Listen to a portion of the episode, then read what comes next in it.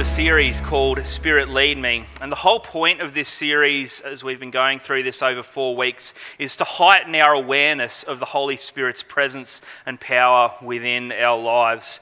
Um, in every single one of us, the Holy Spirit is wanting to do work in us and lead us in, uh, in all different areas. And I really pray that you have been able to, uh, to know more of the Spirit's presence in your life as we've been going through this over the past little while.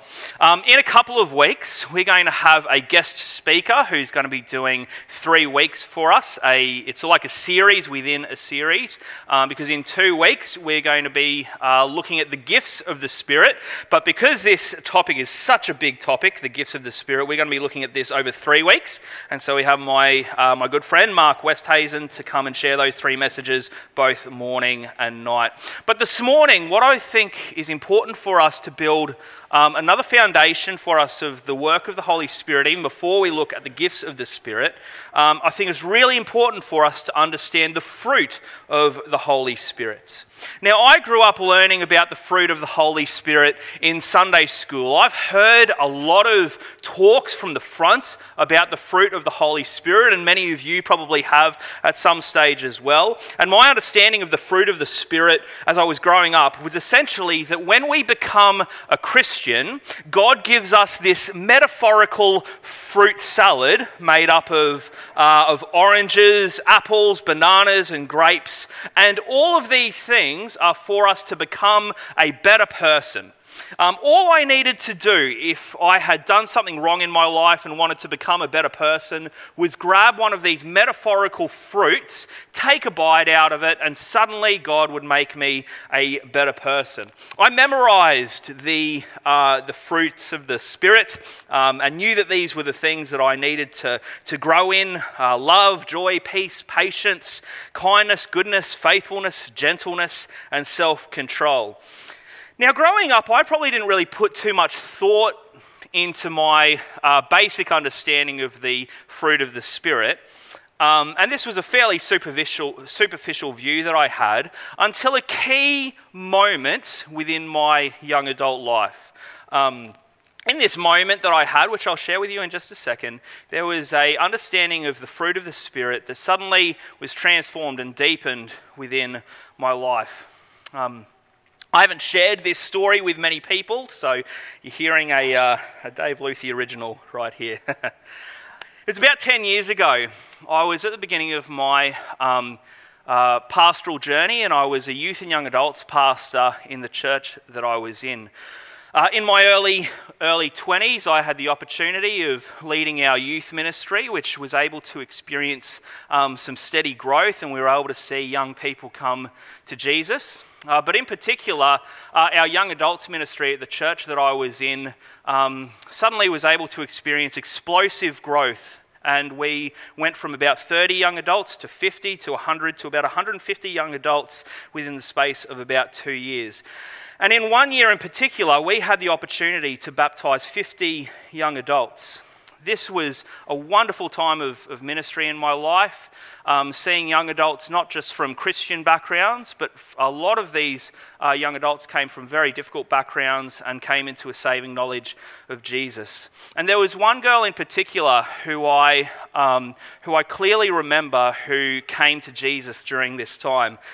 This girl had come from a fairly hardcore partying lifestyle but now, um, God was using her to reach uh, youth at the skate park for Jesus. She was very passionate about sharing her faith with young people at the skate park, um, and she was able to lead a lot of young people uh, to Jesus. Um, one of the things that we just really celebrated um, as a young adults community was the moment that this, uh, that this girl decided to get baptized. This was a real celebration of what God had done in her life. Now, this girl did get baptized, and she shared a lot of her story from up the front about God had, um, had transformed her life dramatically and moved her from desiring a, uh, a lifestyle of um, drugs, partying, rock and roll kind of thing to, to a life in, in Jesus. Um, and this was a, a wonderful night. But one of the things that happened after this is, uh, is where I just want to turn your attention to right now. Later on this week, after this girl had been baptized and we had celebrated what had happened, um, I got a message from an older, established member of the church. Um, on this, uh, in this message that they sent me, they insisted that I catch up with them that day. They had something very important that they wanted to share and, uh, and have a chat with me about. For about two hours, we caught up in a coffee shop in Wellington Point, and this, uh, this older established gentleman in the, in the church decided that he would quite aggressively uh, share with me how he was offended at the things that this young girl was saying. He was offended at the um, lifestyle that he thought that she was celebrating somehow, even though she had been celebrating the transformation that Jesus had brought. But in particular, after a two hour conversation, the thing that he was most offended by was that this girl was wearing a hat up the front while she was sharing her testimony. I was fairly shocked by what this, uh, what this man was saying to me, but in particular, I was shocked at how aggressive this man was uh, in how he was speaking about things.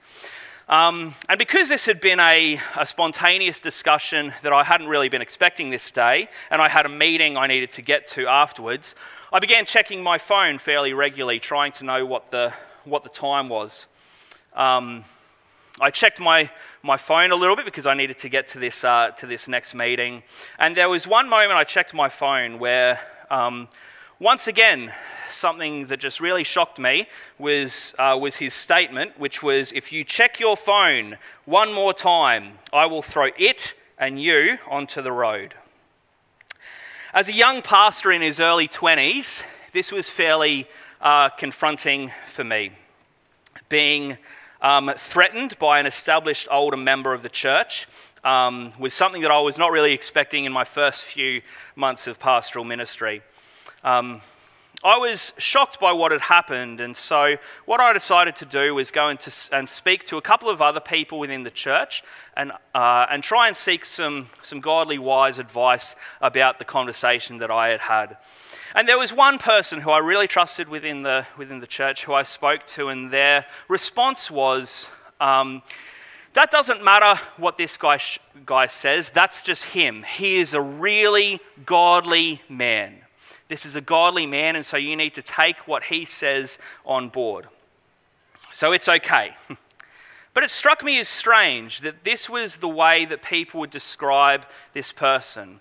Yes, this was a guy who had served in multiple different leadership positions throughout the life of the church, but I had grown up thinking and knowing that the fruit of the Spirit was something different than, what this, than the way that this man had been communicating to me. I had known the fruit of the Spirit as love and joy, peace, patience, kindness, goodness, faithfulness, gentleness, and self control. And this was a conversation that didn't reflect that at all.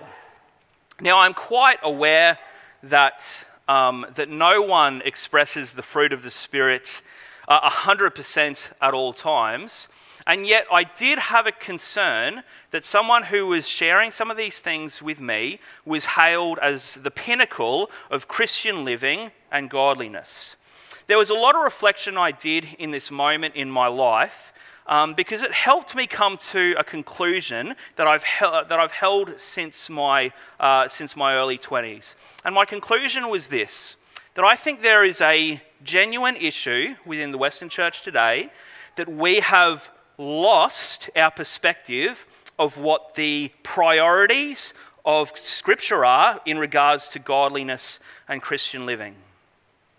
I've just seen uh, many, many Christians who are significantly influenced by other um, Christians, uh, Christian leaders, who display appalling character, and yet they have been told Continue to follow this person because this is a godly person. And yet, the priorities in Scripture of what we see in regards to Christian living, godliness, first of all, comes from your character or the fruit of the Spirit. And the second thing is competency or the gifts of the Spirit. There's been a line that has been often uh, shared by people, which is that um, character trumps competency. And I think that is totally true.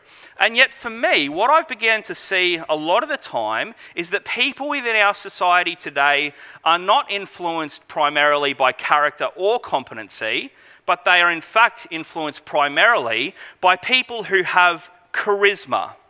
The people who have the right way of talking and the right kind of charm to be able to, uh, to work a room really well.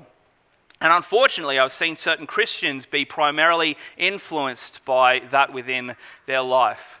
Now, what I'm going to be sharing this morning about the fruit of the Spirit may not be new information for some of you, but what my hope and my goal is throughout our time together this morning is that we will place in priority in our own lives what Scripture prioritizes, which is character, the fruit of the Spirit. This is something that is important to the heart of God, and that then we will leave this place wanting to grow in the, uh, in the fruit of the Spirit. So, to do that, let's turn together. We're going to be looking at Galatians 5 13 to 26, which is all about the, uh, the fruit of the Spirit.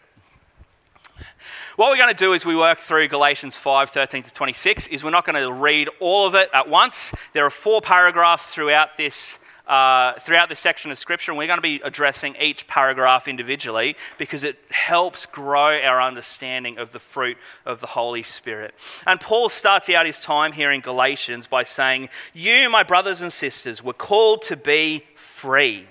But do not use your freedom to indulge the flesh. Rather, serve one another humbly in love. For the entire law is fulfilled in keeping this one command love your neighbor as yourself. If you bite and devour each other, watch out or you will be destroyed by each other. Let's just take a pause there for the moment because this uh, begins to set the foundation for the rest of what Paul wants to say about the fruit of the Spirit. Uh, Paul starts here. Um, yeah, trying to set a foundation then leads to the, uh, to the outworking of this foundation. And the central truth that he's trying to communicate here comes in his first sentence, which is the central truth of growing in Christian character is experiencing freedom. This is why our mission statement as a church is, uh, is to experience and share the life, freedom, and hope that is found in Jesus. Growing in Christ likeness and growing in character is not about following a, uh, a strict set of rules. Rather, it's about experiencing the freedom that we have been given because of what Christ has done. That's why Paul begins everything here by speaking and hammering on about freedom. But then it's out of realizing the freedom that we have in Jesus that we grow in the things of God. And once again, uh, Paul here is trying to say the most important thing that we need to grow in, which is love. So, out of knowing the freedom that we have in Christ, that should lead to love. Paul here, he's echoing the words of Jesus himself, who, uh, who said the entire law is summed up in these two commands. The most important command is to love the Lord your God with all your heart, soul, mind, and strength. Second is to love your neighbor as yourself. But what I think Paul is trying to do here, um, before speaking about the fruit of the Spirit, is I think he's trying to draw our eyes to what the core of this fruit is. Um, from what I can understand of what Paul is trying to do, is he's trying to say that the seed of the fruit of the Spirit is love. The thing that everything grows out of, all the rest of the fruit of the Spirit, is love. So you experience that the freedom that comes through Christ, and its outworking is primarily in love. And the reason that I think Paul tries to hammer on this point right at the start of what he speaks about here with the fruit of the Spirit is because the other aspects of the fruit of the Spirit, kindness, gentleness, self control, etc., all of those things are able to be seen on the outside of us. They can be seen as outworkings of what happens on the inside, but love is one of those things that is an inner change within us. This takes place on the inside. So there is something that has to change within us before our actions are able to reflect the fruit of the Spirit. And so that's what Paul's point is here. The core of the fruit, the thing before you think about anything else, is love. You experience the freedom that comes through Christ, and then its outworking is primarily in love, which then grows you in the rest of the fruit of the Spirit. He then goes on in verses 16 and 17. So I say, walk by the Spirit, and you will not gratify the desires of the flesh. For the flesh desires what is contrary to the Spirit, and the Spirit what is contrary to the flesh. They are in conflict with each other, so that you are not to do whatever you want. But if you are led by the Spirit, you are not under the law. One of the things um, I experienced once when I was speaking about the, uh, the fruit of the Spirit in a small group setting um, was the, the leader of this, this group had a really, really wonderful heart, and I appreciated what they were trying to do. But they asked us to grade ourselves on how we feel that we're going with each of the fruit of the Spirit. Um, now, I understand the, the heart of this. I gave myself maybe a, uh, maybe a four for gentleness, maybe a six for, for self control. Uh, you just tried to grade yourself as you thought you were going in all of these, uh, in all of these areas areas. And I, although I appreciated the sentiment of ranking ourselves out of 10 for how we're going with these things, the problem with this way of thinking on grading ourselves by how we're going with the fruit of the Spirit, the problem with this thinking is it places the focus on the wrong thing. Because the focus of what Paul is speaking about here, although we're talking about the fruit of the Spirit, the focus is not the fruit. The focus of what Paul is saying here is the Spirit. It's when you walk by the Spirit, verse 16, that you won't indulge with things of this world. It's when you are led by the Spirit, verse 18, that you will grow in the freedom that you have in Jesus. To be led by the Spirit is to know the Spirit, to be near the Spirit, to hear the Spirit. Next year, um, Sarah and I will be celebrating um, uh, 10 years since we began dating. Um, and in that time, we've both changed uh, a fair amount. There have been certain things that I've lost. Um, right there is, uh, is something that I've lost, and other things that we, that, uh, well, I have anyway, gained. Um, in, this, uh, in this past 10 years, we have both uh, changed a fair amount. What a cute couple they were back then. I heard a few awes in the, from you just then. If you're joining with us online, you can awe for me as well. Now, throughout this time, we have both changed a fair amount. Um, but one of the ways that we have both changed uh, more and more is, uh, is we've become more like one another. Uh, one of the wonderful things about my wife is she is a very gentle, kind, uh, forgiving person. Um, and this has caused me, simply by being in proximity with her, to become a more gentle, kind, forgiving person. We have been led by one another because we have had close proximity with one another, because we have spent time with one another. And I would say that Paul, here, when he is speaking about being led by the Spirit and growing in the fruit of the Spirit, this is no different. To grow in being led by the Spirit involves tight intimacy in your relationship with God. There is a very famous preacher from history who says it like this. His name was Charles Spurgeon. Nearness to God brings likeness to God. The more you see God, the more that God will be seen in you. And so, for your life, if you are genuinely wanting to grow in the fruit of the Spirit, the priority is not to spend time focusing on gentleness or self control or faithfulness or any of these different things. The key to growing in the fruit of the Spirit is to be led by the Spirit, to be filled with the Spirit, to know the Spirit. And how do you do that? Draw close to God. Your relationship with God is what brings likeness to God. So that's the second thing. You need to know the freedom that's found in relationship with Jesus and allow that to grow love within you. And then you need to grow in nearness to God to be led by the Spirit. What Paul decides to do then, in this third paragraph that he writes, is he takes a bit of a sidestep and he addresses those who aren't led by the Spirit, but rather those people within the world who are led by their, uh, by their wants and desires. The language that is used here is called the flesh. In verses 19 to 21, it says, The acts of the flesh are obvious sexual immorality, impurity and debauchery, idolatry and witchcraft, hatred, discord, jealousy, fits of rage, selfish ambition, dissension, dissensions, factions and envy, drunkenness, orgies, and the like. It's quite a comprehensive list. I warn you, as I did before, that those who live like this will not inherit the kingdom of God. Now, although this is quite a comprehensive list, what Paul is not trying to do here is simply say that these are the only bad things or the only things that you can do within your life that is led by, uh, led by your flesh. He's giving examples here of the things um, that, uh, where we can be led by the things of our flesh. Um, but there are other ways that we may be led by our flesh as well. What Paul is trying to do here, before he speaks to the fruit of the Spirit, is he is trying to set up a contrasting way of living and a contrasting um, demonstration of the things that are ruling uh, the things in our life. Um, now, although this is not a complete list, um, there are certain things that he speaks to here that I do find helpful for us in our society today.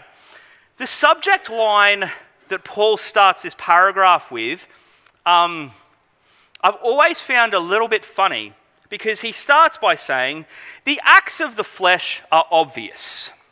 If you don't know that these things are acts of the flesh, what are you doing? You should be able to know that these things are acts of the flesh.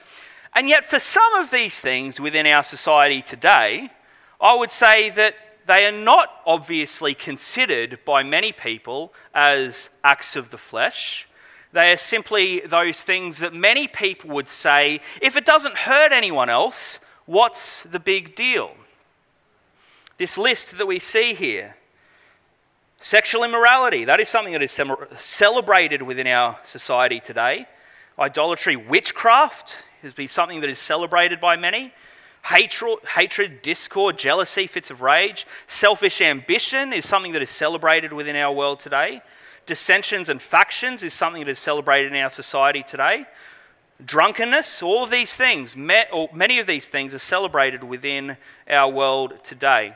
But the hedonistic mindset that some within our society can have, which is if it doesn't hurt anyone else, what's the big deal, is, uh, is a mindset that Paul says is opposite to the way of being led by the spirits. Because then he goes on and he contrasts the way of thinking, which is if it, if it doesn't hurt anyone else, why does it matter? He contrasts this by saying the exact opposite, which is that those people who are now led by the Spirit of God, not just by temporary desires, will display something on the outside.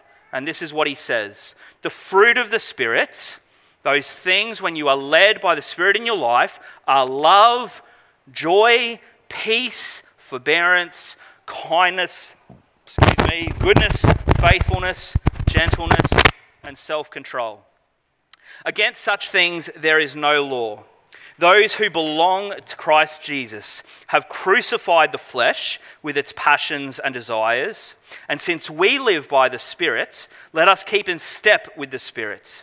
Let us not become conceited, provoking, and envying each other. This is what Paul has been leading to this whole time, contrasting these two ways of living. This one way of living that says, I will be governed and ruled by my wants and desires, and the other way of living, which is, I will be governed by the Spirit and led by the Spirit within my life. And then the outworkings of the Spirit working and being uh, and flowing itself out into your life are these things. And I want to read through this slowly once again is love, joy, peace, forbearance, kindness, goodness, faithfulness, gentleness, and self control.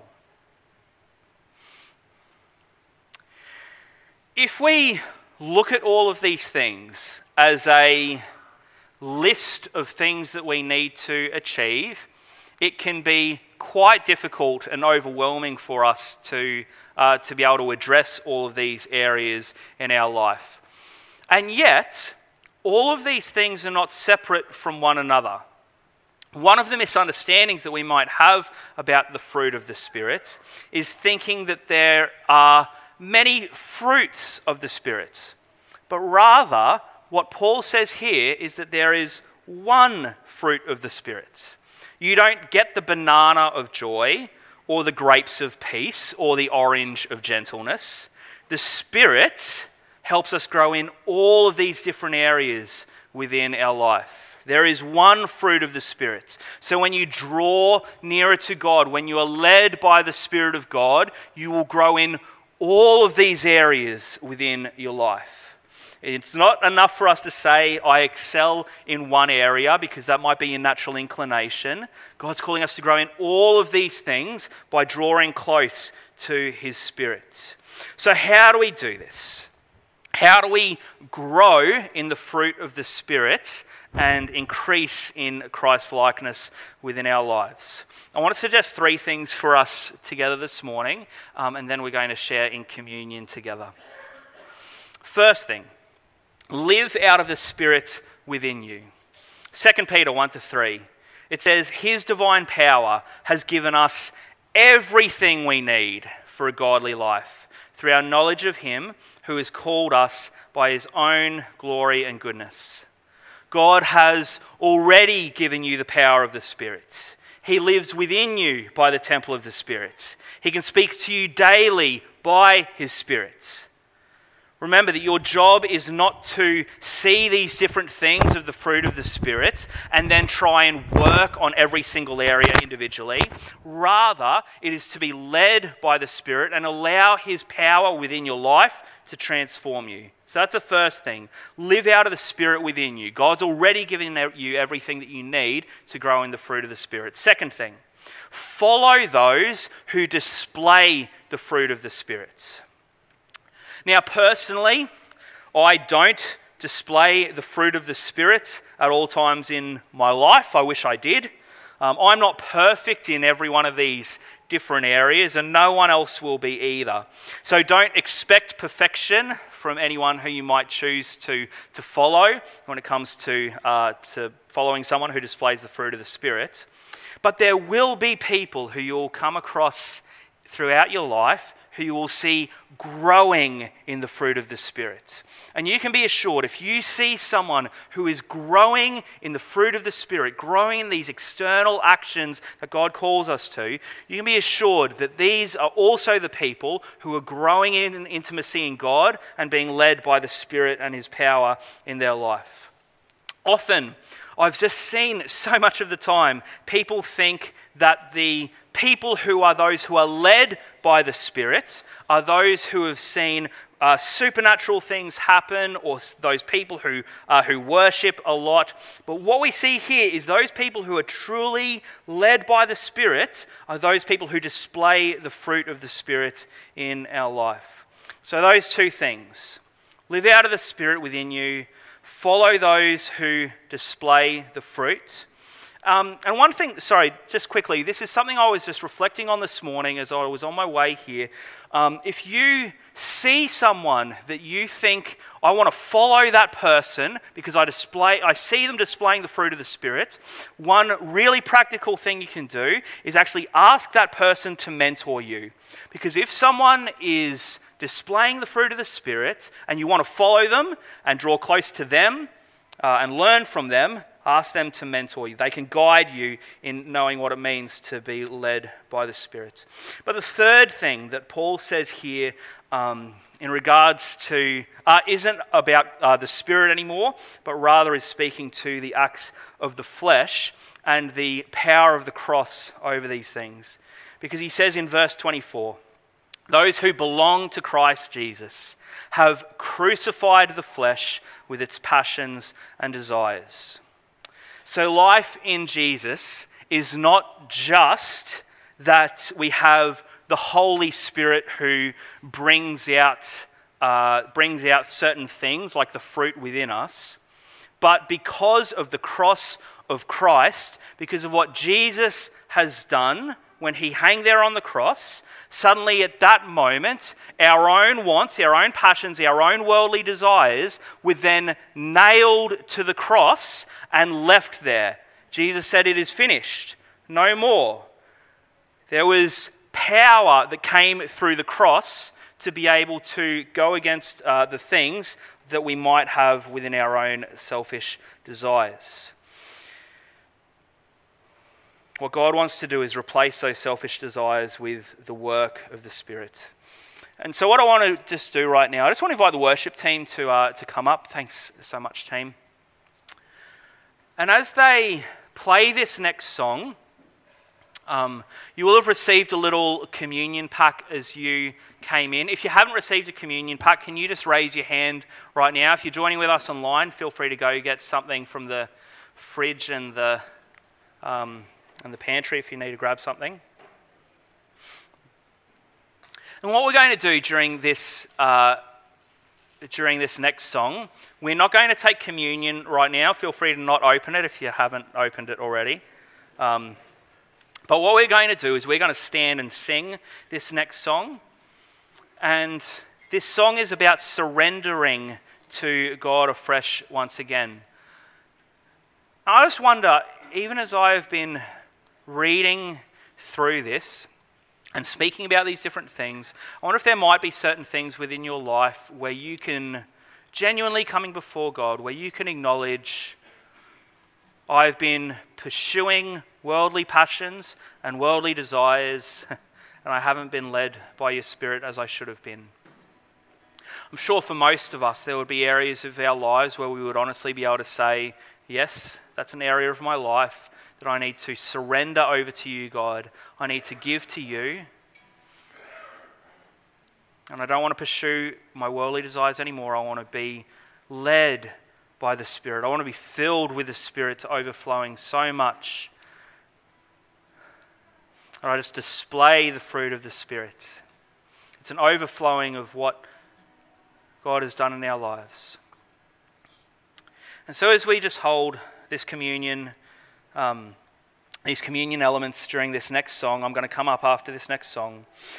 Know as well that as we surrender over these things back over to God, that these worldly desires, they've already been nailed to the cross.